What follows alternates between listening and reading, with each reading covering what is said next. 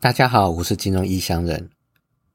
今天这一集本来是要讲从德国接近美国移民潮，但最近发生了几件重要的事情，还有迹象，所以移民潮的内容改天再说。美股巨头本来就会受通膨等因素影响，财报难看，这个是预期中的事。还有 Meta 过早进军元宇宙，烧钱太夸张而闪崩，这个也不提了。好了，接下来进入主题。继联准会官员重申鹰派的立场，而且上周那集发布之后的晚上，有联准会传声筒之称的记者尼克写文章表示，费的官员预计在十一月的会议上升息三码，并且可能会讨论是否以及如何释出十二月小幅升息的讯号。这个消息一出。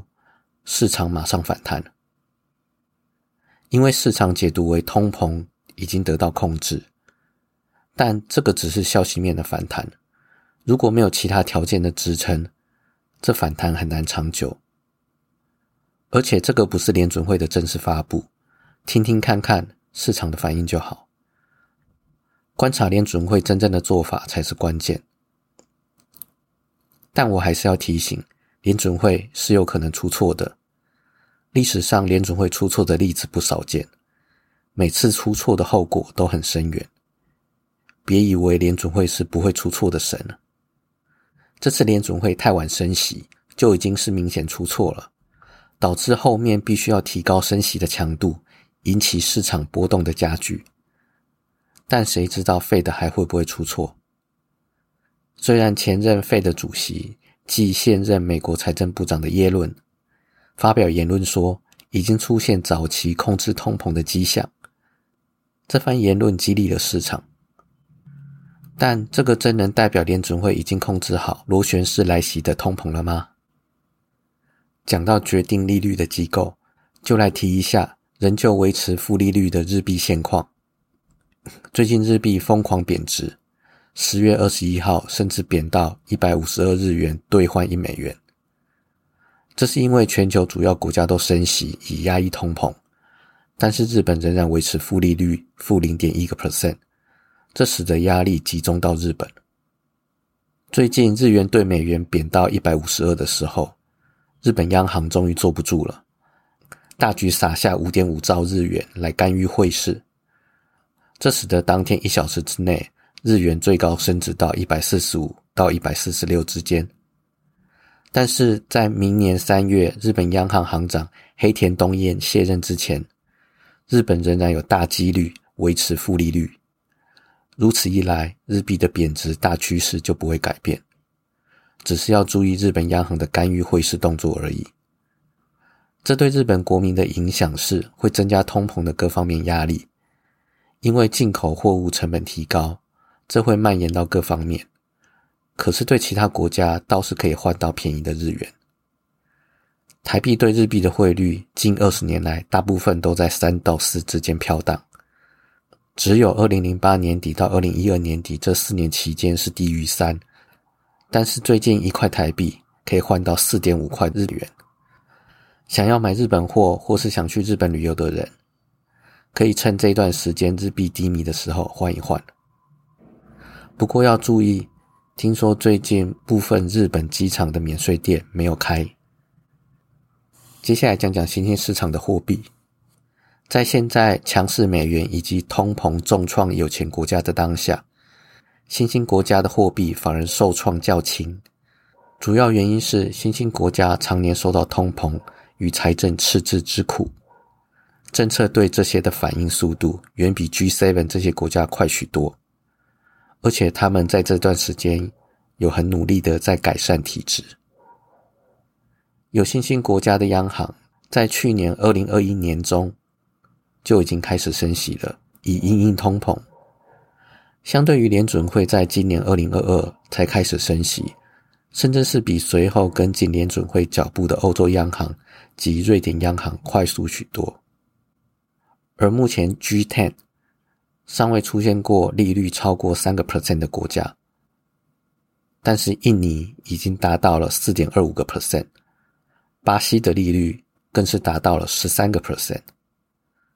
另外，新兴市场受惠于大宗商品价格的走扬，这两件事让新兴市场汇率的跌幅仅为先进国家的一半，而且靠大幅度升息后的高收益吸引了投资人。这是在对抗高通膨的时候，早期主动升息对市场有利的例子。接下来讲讲一直更换不断的英国首相的部分。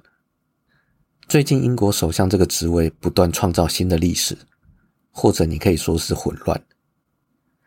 继上周出现英国史上任期最短、仅仅四十五天的首相之后，在前首相强生以及其他竞争对手放弃角逐保守党党魁的前提之下，前任财政大臣苏纳克以唯一候选人的身份，在这个月二十五号被任命为新任首相。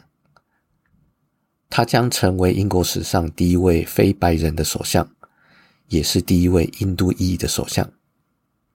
另外，也是近两百年来最年轻以及国会资历最浅的首相。而这位比英国国王还有钱的新任首相，在当初与特拉斯竞选的时候，也寄出了柴契尔夫人的名号，以柴契尔主义者的身份竞选。所以，苏纳克接任之后，一样会进行改革。但能不能像柴契尔夫人一样挽救英国经济，则有待观察。而且，这位印度裔首相上任之后要面临的，不只有关通膨以及全球衰退的经济这项难题，还要面临特拉斯留下的混乱局面，民众对保守党逐渐消退的信任，以及党内对他的不满，甚至他的财富与税务问题。也都成为了民众舆论的暴风眼。先来讲讲财富与税务问题的部分。苏纳克本人虽然以财经专业著称，但是他的巨额财富主要来自于他的妻子穆尔蒂。穆尔蒂是一位时装设计师，而他的父亲是印度 IT 产业巨头 Infosys 的联合创始人。而穆尔蒂被指出以非居民身份报税。这种报税方式让穆尔蒂可以避免每年两百一十万英镑的税。在英国经济陷入衰退而且税金沉重的现在，穆尔蒂的税务问题严重影响英国民众对苏纳克的观感。不过，苏纳克表示，穆尔蒂是印度公民，而且计划将来搬回印度照顾父母，当然有权利使用非居民身份。而党内对苏纳克不满的部分，来自于前首相强生七月面临内阁逼宫的时候，开第一枪的就是苏纳克。强生对此从来没有原谅过，而强生的支持者也因此不支持苏纳克。虽然这两周强生宣布退出竞选的时候表明，如果整个保守党四分五裂。首相势必无法有效执政，用这个来明示保守党团结的重要性。但是强生的支持者是否真能转向支持苏纳克，仍属未知。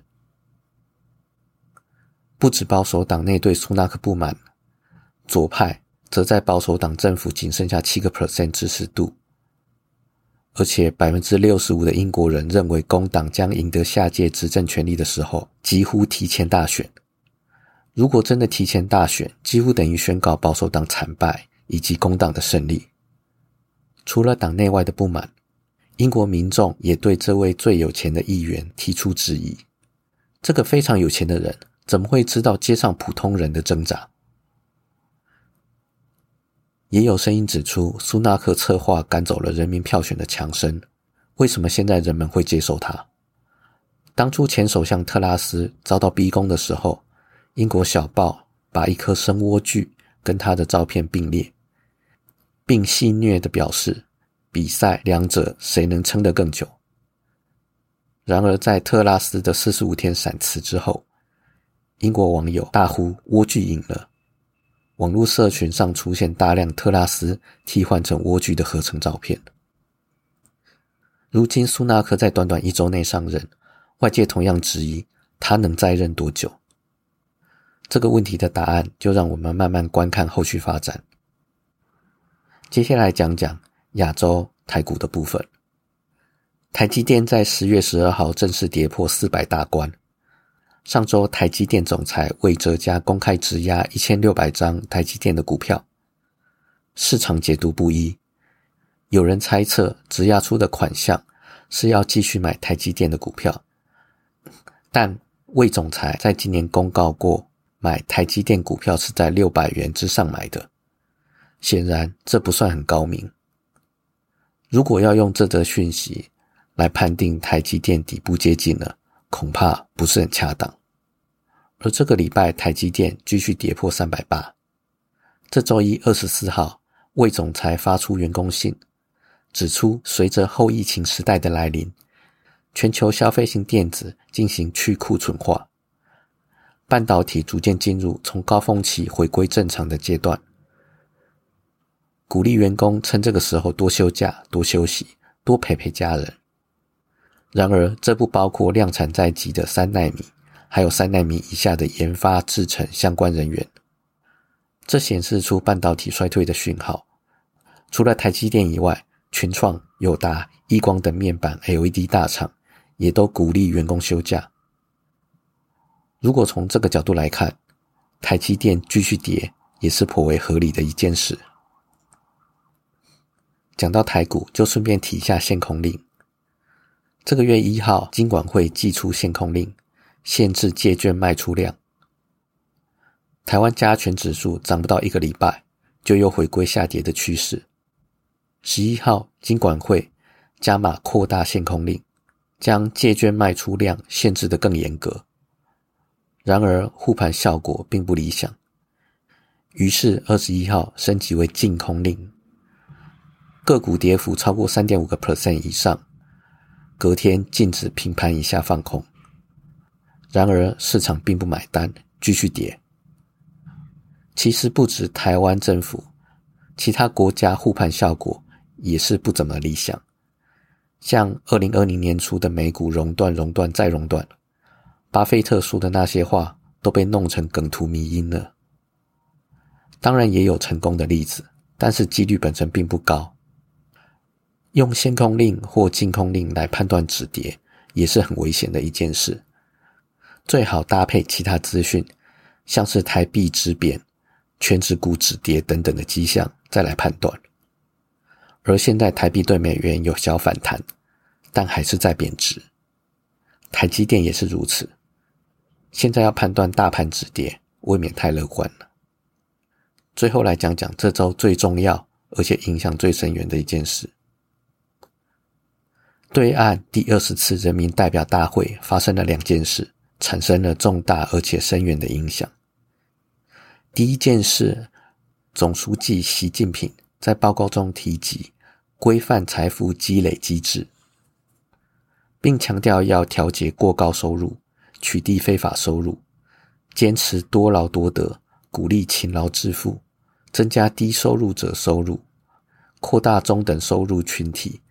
并加大税收、社会保障以及转移支付等调节力度。虽然中国财富累积速度很快，但贫富差距持续扩大，推动共同富裕以缩小财富差距、减少社会动荡是可以理解的。而且目前尚未出台具体政策。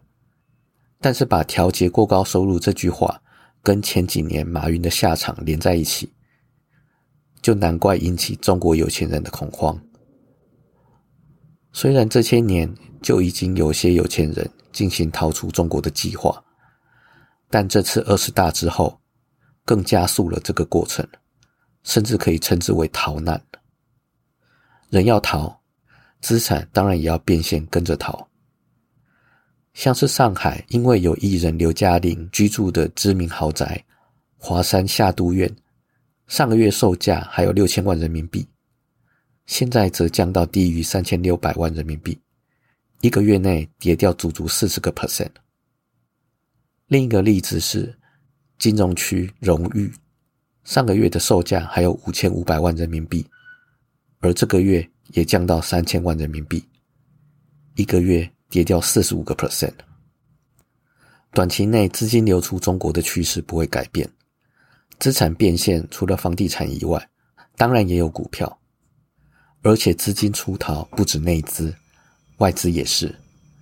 但是二十四号当天，中概股遇到恐慌性卖压，海外投资者一天内透过香港交易所卖出一百七十九亿人民币的中国股票。受到此现象的影响，港股暴跌千点，恒生指数打回二十五年前回归中国的水准。不过几天之后就展开了反弹。